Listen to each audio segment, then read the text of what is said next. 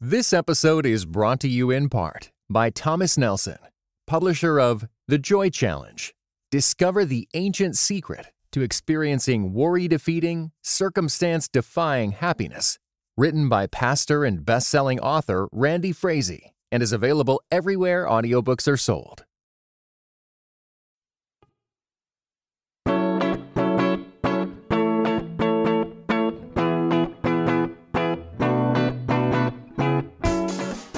You're listening to Seeing and Believing, a film and television podcast that searches for the sacred on screen. I'm Wade Bearden. And I'm Kevin McClenathan, fighting valiantly against cabin fever in what for most people is now the second week of housebound quarantine. How are you doing with this all, Wade? You know, Kevin, since we last recorded a week ago, I might have gone outside one time and the sunlight burned my skin. We're all vampires now. Well, did you get one of those uh, special astronaut helmets with the extra protective visor to make sure that no harmful cosmic rays reached your delicate skin? You know, I, w- I was thinking that, or just one of those big bubbles, and I could I could be a human-sized hamster. I, I like it. I like it. I should look into getting myself one of those. No, it's definitely worth it. Listeners, maybe you're experiencing some claustrophobia like us, and if so, this episode is for you. We're continuing our South Korean marathon with the 1960 film from Kim Ki Young, Hanyeo, or The Housemaid. That's right, it's the second movie in our South Korean movie marathon. Don't bounce off the walls alone, bounce off the walls with some South Korean cinema coming up on episode 241 of Seeing and Believing.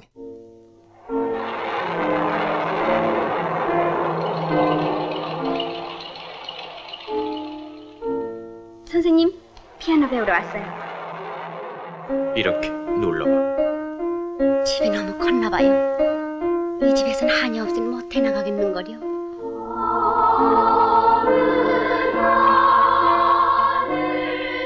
We are here, episode 241. This is week two, as Kevin mentioned, of our South Korean marathon. Kevin, I'm having a lot of fun. I enjoyed talking about Bong Joon Ho's mother last week, and now we're talking about another very, very important film in South Korean history. Yeah, the these films have been a a real treat, especially at a time when a lot of us are having maybe not sedate lives necessarily, but you know, there's a lot less variety in in at least my life staying at home pretty much most of the day every day. So it's been really great to watch some of these films. This one that we're about to talk about is one that I'm actually really looking forward to. My wife can tell you that she was in the other room when I was watching this, and when the movie ended, I just cackled and cackled. I don't know if that's the cabin fever or if that's just the greatness of cinema, but there you go. I mean, that's never a good sign when your spouse who's been inside for a couple weeks just starts laughing and can't stop. That's it's usually a bad thing. But I, for here, for this movie, I think it's good. I think we're doing a pretty fine job here. Y- you know, I mentioned this to you, Kevin, before we started recording. The first week of quarantine, it, it felt like two years. It my my birthday was on the Monday that we right after we started quarantine, and I feel like I'm two years older um, since that happened. but I will say this week has passed faster um, maybe we're in a groove. And then also, in addition, my, our two boys, I don't think they even know th- that we're in quarantine. They just seem to be fine hanging out at the house all day long. Um, so that's a bonus. Yeah, two two men after my own heart. yeah. Well, and and people keep saying, "Oh man, when this is all over, we're just going to be so thankful to hang out with people again." And uh, what if it's the opposite? What if we're like, "Oh man, maybe we need to stay inside more."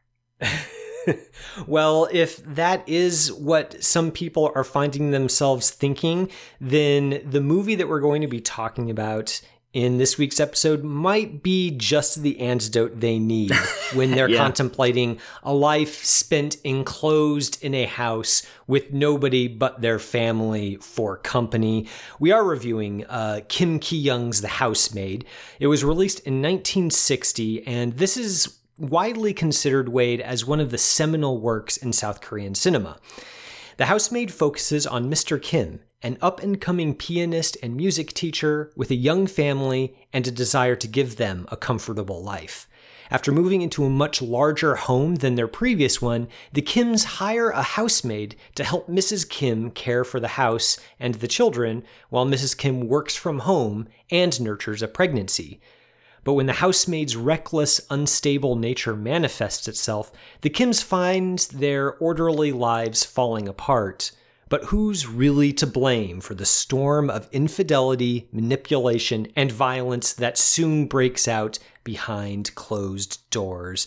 Wade, as I said, uh, many people consider The Housemaid to be one of the foundational works of South Korean cinema, which makes it all the more interesting that, at least in the West, it went virtually unseen until about 40 years after its release, when Martin Scorsese's World Cinema Restoration Project rescued it and restored it and released it in the Criterion Collection so that Western audiences could enjoy it for themselves.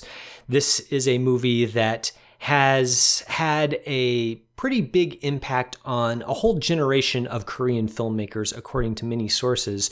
So, my question for you, Wade, is since we did start up this project as a way to dig deeper into the cinema of South Korea post Oscar win for Bong Joon Ho, do you see any of the housemaid's DNA in the South Korean films that came to follow? Yeah, no, I, I definitely do. And watching this film sort of and just the marathon in general kind of spurred me to at least understand the the scope of South Korean film history.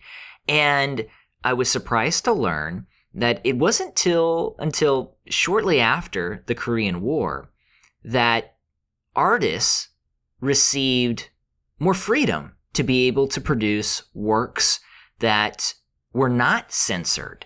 And so the restrictions were eased. I don't think they were completely gone in 1960. There was a tax exemption for filmmakers. And so you have this, like you said, one of the most important works of South Korean history. And then after the, the coup in 1962, so two years after this film, the restrictions come back.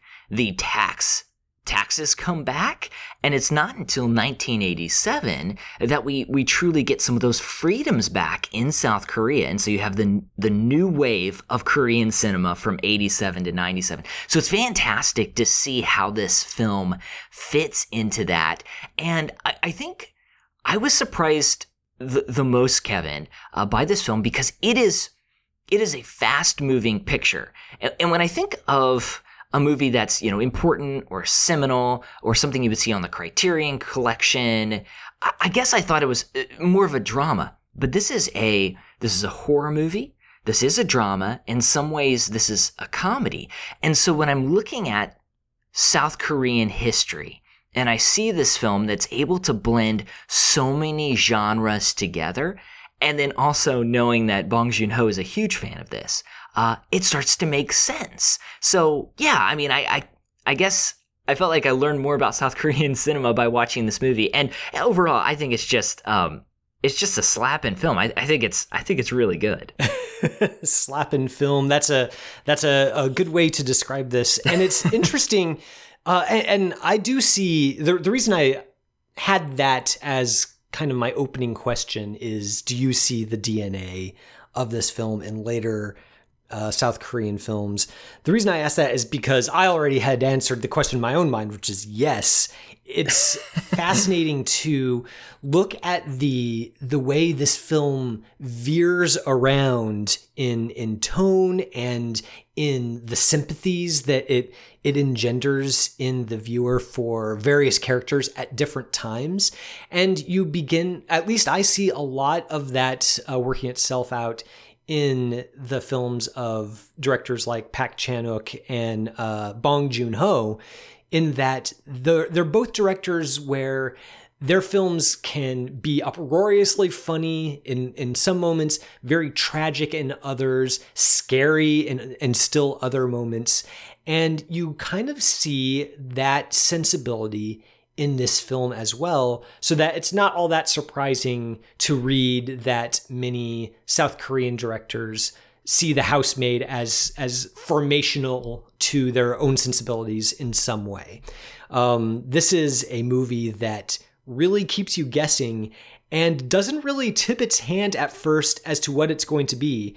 Uh, I uh, read a review from film critic Mike D'Angelo where he talked about how this film is a melodrama, which it definitely positions itself from the beginning. But D'Angelo calls it like Douglas Sirk on acid. So Douglas Sirk, of course, the the famous director of melodramas like All That Heaven Allows, just add a little bit of LSD to that, and you kind of get where the housemaid goes in its second half because wow, I don't think I could have predicted where this film went just based on its opening act. Oh yeah, well, you know, you say in the second half, you could even say this film starts going in crazy places even in the last 30 minutes. It's like it's it's kind of moving around and then it keeps going and going and going and uh, it's it's just kind of it's fun to watch and it surprises me because this is one of those movies that would probably be very irritating for me. I'm like, oh, come on, you got to st- stop. What are you doing? Don't do that. Um, but it's it's kind of a joy. I wouldn't say a sadistic joy, uh, but there is something that is kind of funny about watching everything go wrong for this family. And there are some special features with the Criterion Collection, and I, I rented the Criterion Collection um, movie through iTunes. So I, I, did get to see it digitally. And then there are some clips on YouTube from the Criterion Collection. And there's one with Bong Joon Ho. And he mentions how the stairs are as important as the characters in this film. This is a film about class. And it's so funny to see that years, he filmed that years before Parasite. But I think stairs, I think levels, are characters in Parasite, and it is very much a film about the class struggle, and you you get that here, and particularly you have the Kim family in this picture, and they are they're pining after this this good life. They want a nicer house, and so they work harder. They want a TV, so they you know they work themselves to death, and as a result of wanting all of these things, they need to hire a housemaid. So the film on the surface is is already saying, hey, explicitly, the reason all of these bad things happen, or at least one of the reasons, is because of uh, you could say greed, you could say keeping up with the Joneses, uh, you could say this desire to be seen as wealthy. This is a middle class family trying to get to that upper middle class level. And that's what brings all this evil. And it's very explicit. I mean, it's very explicit, uh, but I love that. I, I like the scene where this housemaid comes to the home for the first time. She is just she's out of her mind. She is not normal. And the film just it it doesn't it doesn't say, hey, let's just kind of see and slowly reveal her character. From the beginning, we're like, this is not good. And there's something very fun about that. you just need to see that one shot of the housemaid almost literally, no, actually, literally licking her chops as she pours some rat poison into some rice to kill some rats. Like, that's kind of the register that Lee Eun Shim as the housemaid is working in. She's she's frankly kind of terrifying. There are all there's this recurring shot of her standing outside the uh, the double doors leading out onto the patio and staring inside like some sort of vampire or creature of the night. It's just she is genuinely unsettling. But what Kim Ki Young does with her character over the course of the film is she starts off being kind of weird and creepy, and then she kind of becomes this seductress character who has her sights set on Mr. Kim, and then she becomes this object of pity when the tables seem to be turned on her and around and around we go. And that's kind of one of the delights, frankly, of this picture is how it keeps you guessing as it makes these twists and turns.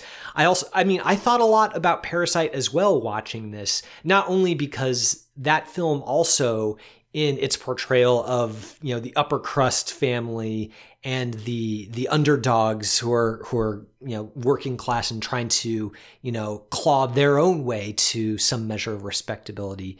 That's in that film. There's something similar going on here of course. One thing that they have in common also is the production design. I love the the set design of the of the kim's home in the housemaid. The walls are kind of that there's they have this weird texture that looks almost veiny like skin. It's almost like this family uh, and this housemaid are kind of living inside a body or, or something. They're in, encased in this flesh-like domicile that kind of keeps them inside and that almost like organs inside a body. All of them are kind of working to keep it going. Like they don't want to lose the house. They want to make sure that they're keeping up with the Joneses. They need a television set. The wife almost immediately after giving birth goes back to the sewing machine in order to keep making money so that they can stay in this house, all to kind of keep this to to sustain this body like home that they just can't think seem to think that they'll survive without. And all of that is kind of swirling around in this picture. It's just this really potent stew of images and themes that I, I've found really arresting by the end. Oh yeah, and there are some great shots from outside the house looking in and it's raining and that that water running down the windows is obscuring the characters and if you look at this as almost this analogy of society at large. You see all of these members working and trying to keep this thing going and literally killing themselves to do it. And that's very explicit with with the mom, uh, Mrs. Kim. And then there's this shot at the very end, and there's a character who's who's dying, and this character is crawling on the floor, and we get this shot of of feet and they're working the sewing machine and this character is is just trying to get the attention of that person working. And i just love it. It's kind of deliciously explicit of you know just a society that's that's working themselves to death. People are dying all around them and and, and we just we're just we, we don't even pay attention uh, to it. I also saw this clip from martin scorsese and I found it on YouTube. I, I think it's the introduction to the film for the Criterion Collection. And he says something. He says, There's this sense of the potential danger in all human interaction. And we see danger really kind of. Um, in every character, in almost every scene, these these conversations have the ability to ruin a reputation or to uh, even end someone's life or to destroy a family. And little tiny mistakes can unpend uh, what might be a blissful existence. And I, I think what we have here, I think what the film is trying to tell us, is that in these types of oppressive societies, or th- possibly these societies where people are so prone to give everything they have to material possessions. There is danger and competition all around us. And it thinks it reminds me of, of our world today. And you, you think about our friendships sometimes even our best friendships, uh, because we all want to be unique and we all want to be individuals, they're competitions. You know, we, we compete, you know, who's got the more talented kid and, and uh, who has the more talented job or this. We compete with everyone. We compete with our friends. And it turns even little interactions into uh, into powder kegs. And i think we see that emphasized you know beautifully here. And we talk a lot about the american dream uh, but consumerism is consumerism uh, no matter you know no matter where it takes place whether that is the united states or in a place like korea. Well, you you, you use the, the word powder keg uh, in to to describe the kind of situation that's in this movie, and that's actually uh, in a specific line of dialogue. One one of the uh, young women who works at a factory where Mr. Kim gives these choir lessons tells another factory worker that music teachers are like a keg of powder. They're they're romantic, so you have to be really careful with you know their emotions. It's almost like to handle Mr. Kim's emotions with care because he's there, there's always something about him that's just going to blow. And over the course of the film, you begin to see that Kim Ki Young isn't just saying that about this specific character. He's saying that uh, about a larger class of people. He, he's basically saying that about men. There's another uh, point where uh, Mr. Kim's wife says, you know, putting putting uh, men together with with beautiful young women is like giving raw meat to a tiger. And of course, Mr. Kim just kind of laughs in this very almost disturbing display Yeah. of jollity. It's almost like he's showing his teeth as a tiger himself. It's just a very very interesting moment.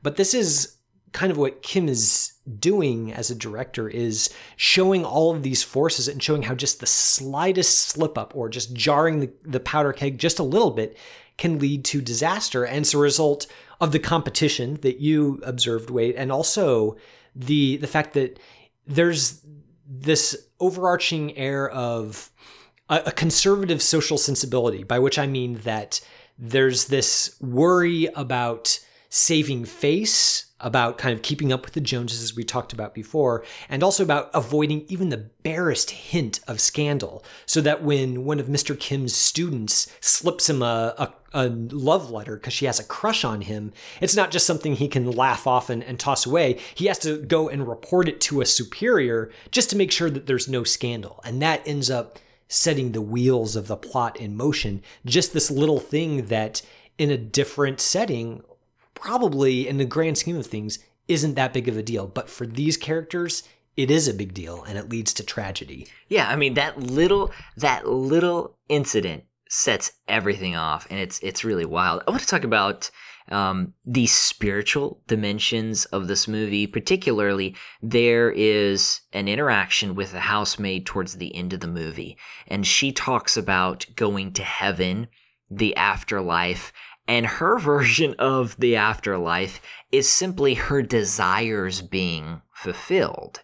And she believes that when she passes away, if it's done if it's done in a particular sense that she will get everything that she ever asked for. And and it's it's not just she's going to get it but god's going to ordain it. And she frames it as god is going to perform this wedding ceremony. God is going to give me everything and there's also at the beginning of the film uh, when mr kim is talking he says something and his wife says such thoughts are not to be said in our sacred home.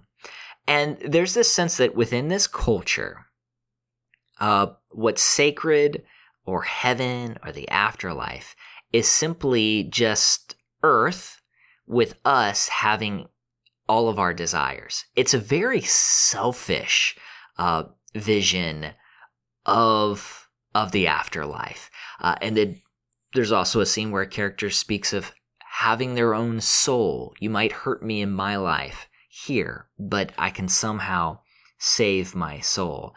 And, and it's this fascinating look at how consumerism and how and how greed and all of those combinations uh, can even distort our our spiritual aspirations and our understanding of the divine. And of course, we see that in our world.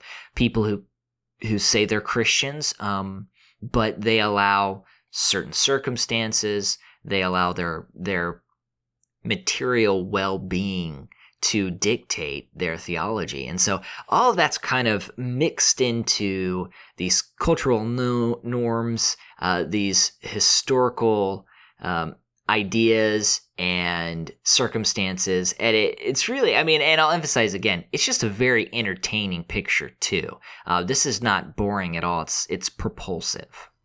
Yeah, it, it it does take a little bit of of time to get on the film's wavelength because it is sort of pitched at this heightened register where uh, you know the the characters are going very big, like the actors are are playing to the rafters, uh, proverbially speaking, and but once you do get on on that wavelength, you really begin to get into the groove, and it's it's you lose yourself in this world not because it's so realistic whatever that means but it's, it's more that you get lost in this world because you recognize that the the impulses and the desires and the things that drive all these characters they're very recognizable. They're exaggerated maybe but it's it's like that flannery o'connor saying uh, something to the effect of to the hard of hearing you must shout and to those who can't see you must draw large and startling figures.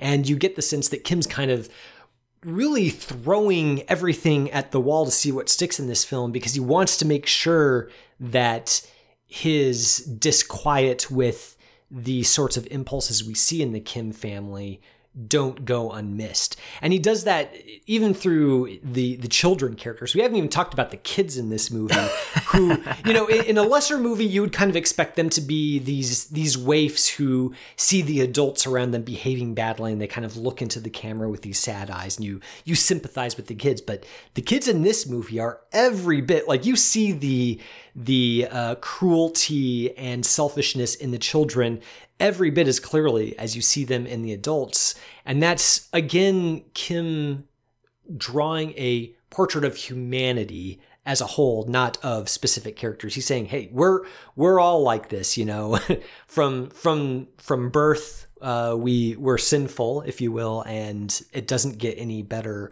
from there." And even if that specifically Christian spin wasn't meant for this film, you definitely see those resonances here. Yeah, yeah, and I think we could even go on about the the camera work and the movement of the camera. Oh, it, that it, staircase! It, this the staircase. I think one of my favorite shots, actually, Kevin, is this close up of a glass of water that may or may not have poison in it as a character is walking it to uh, the the two children and it's just this haunting image but it's just so full across the screen just just this water it's it's crystal clear but it it could be very very dangerous um, and then I mean, we can't really talk about the end, but you think the film is okay. We're we're done. We know what happened, and then the film uh, moves in a different direction, and I think it works really well.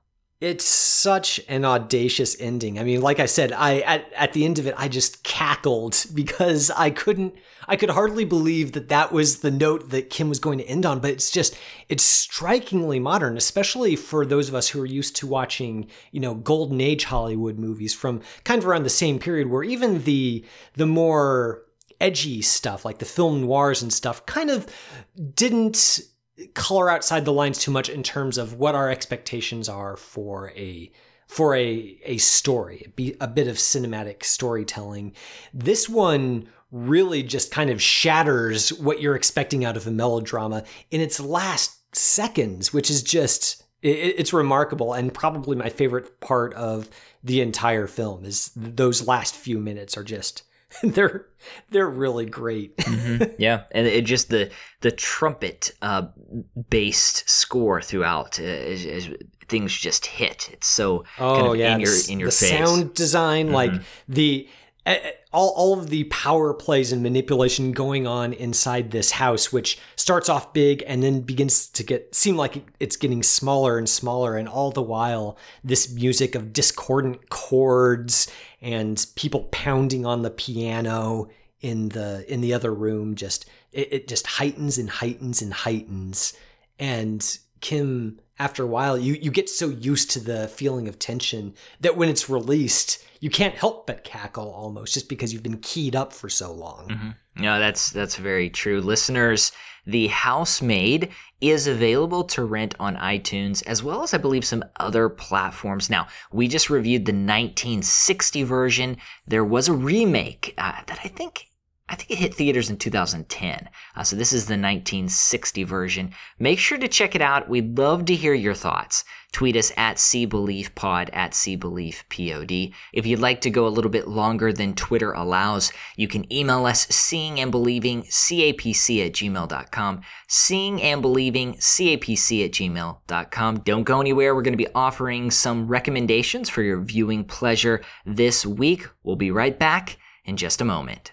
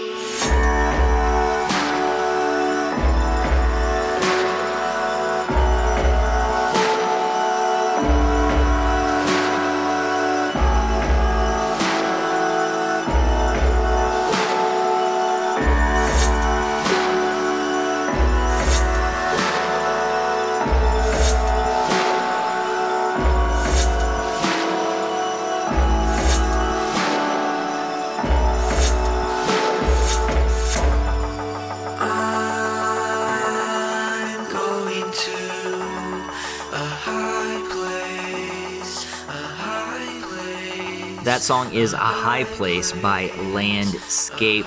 Listeners, we want to thank all of you who've taken the time to support us through our Patreon campaign. That's something that we very much appreciate, and it helps us to keep the podcast going. We're rethinking uh, some member offerings that we can release, but for now, you get some bonus episode as well as some other perks when you support us on Patreon. Just go to patreon.com forward slash seeing underscore believing underscore podcast, a number of different donation levels. One of those, uh, which is probably our favorite, is the what can you buy for $5 level. And Kevin, I was, I was thinking about that. What could someone buy for five bucks?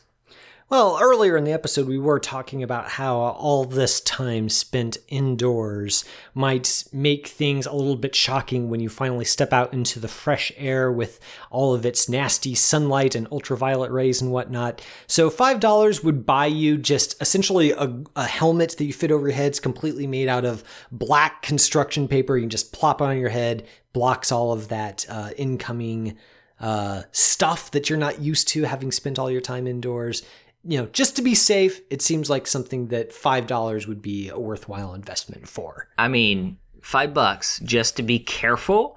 I think uh, I think it works really well. So that's I Yeah. mean, that's a great that's a great deal. And if you if you sleep during the day because maybe you work at night, then I would say it's even it's worth more than five bucks because it's just yeah it's it's perfect for you.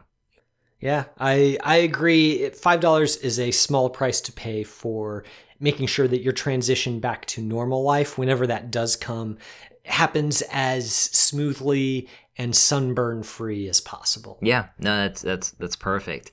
Listeners, you can head on over to patreon.com forward slash seeing underscore believing to support us with five bucks. It's really easy to do. And as I mentioned, we are very thankful for each and every one of your dollars. So that is what's going on with the Patreon these days, Wade. But now we're going to close things out with our recommendation segment. Every week, you and I like to share something from the world of television or film that our listeners might be interested in checking out. You and I have maybe had a little bit more time than usual in in recent days to explore some of those offerings. So, what do you have for us this week? Yeah, so I was I was thinking about just kind of everything. And you know, we we joke about quarantine. We know this is a very serious time and sometimes it does help to kind of joke about um, just what's going on in our daily lives or what's not going on in our daily lives. But I've been thinking about Italy a lot and definitely praying for the Italian people as a whole. And I recently saw an Italian picture that just reminded me of this time period. And it's the 1962 picture from Michelangelo Antonioni, and it is La L'Eclisse. So this is a film about two doomed lovers. I don't know if the plot is all that important, but the reason that this film reminds me of this particular point in time is because it is a movie about separation.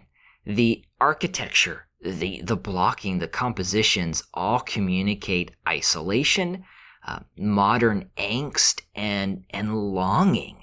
These are characters who feel disconnected from the world, and I think many of us can relate to to that today. And I don't know if I necessarily love this film. I mean, this is a classic movie, but it it made me feel something.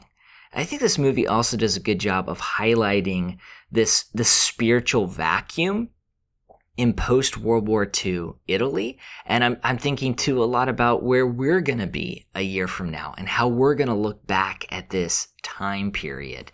And so this is one of those movies that I, I think works very well for what it's trying to say and how it's trying to communicate that. Even though the the story might be uh, pretty simple, a couple gets together and um, we know that they're not going to work out in the end. I will also say this too, Kevin.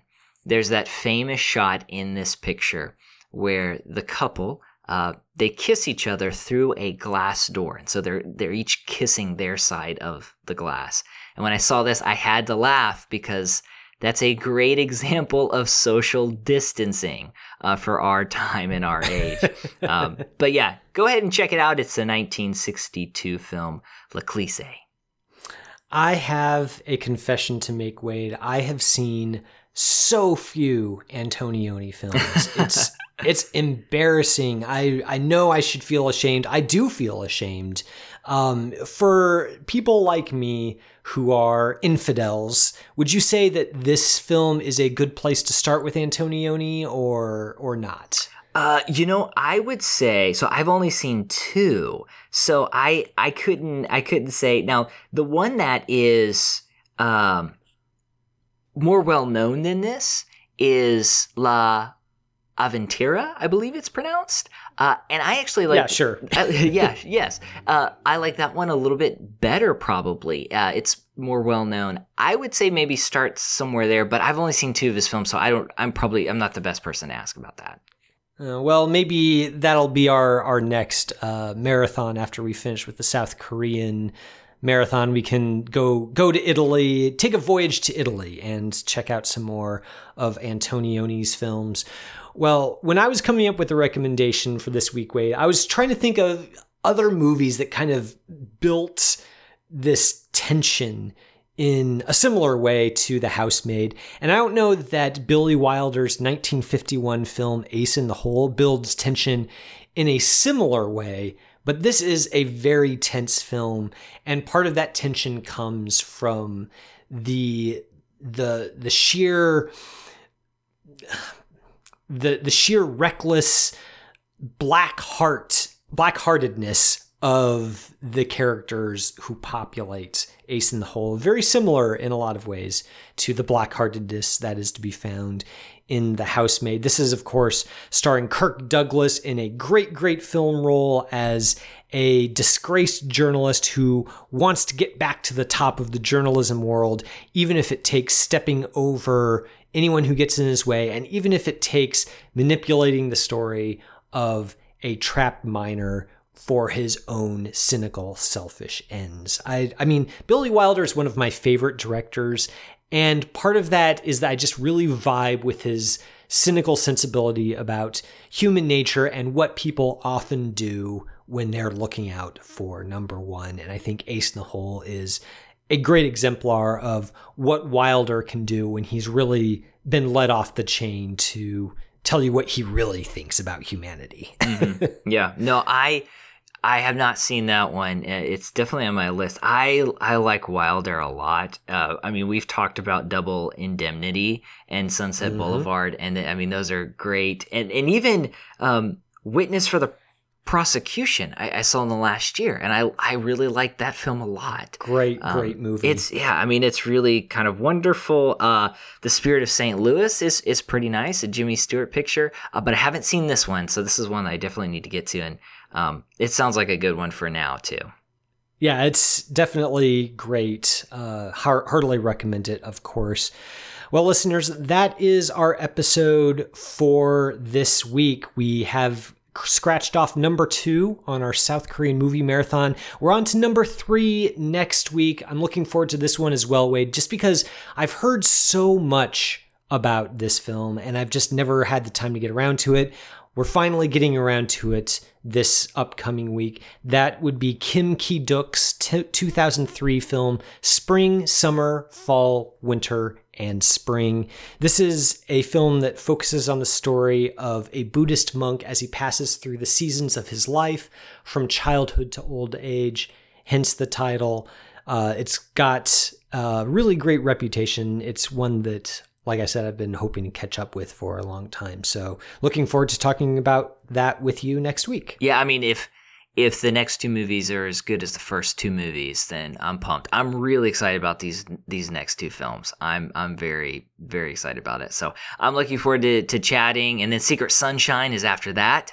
Uh, it's a movie that I've been wanting to see for a while, and so yeah, this is uh, it's going to be exciting. Listeners, make sure to uh, watch these films along with us. That's one of the reasons why we wanted to work through a couple of South Korean films so that you could watch them and provide us feedback. Make sure to tweet us at See Believe Pod at See Believe Pod or email us seeing and believing capc at gmail.com. Thank you for listening to this week's episode.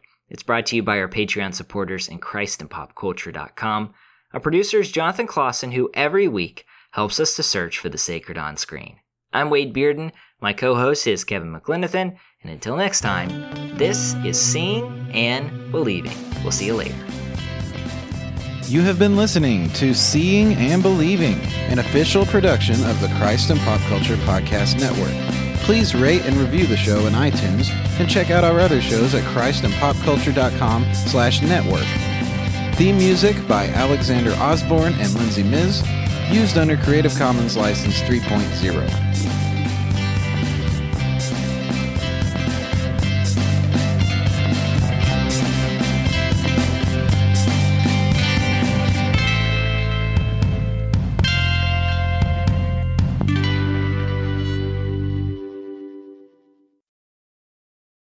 This episode was brought to you in part by the Compelled Podcast, which uses gripping, immersive storytelling to bring Christian testimonies to life.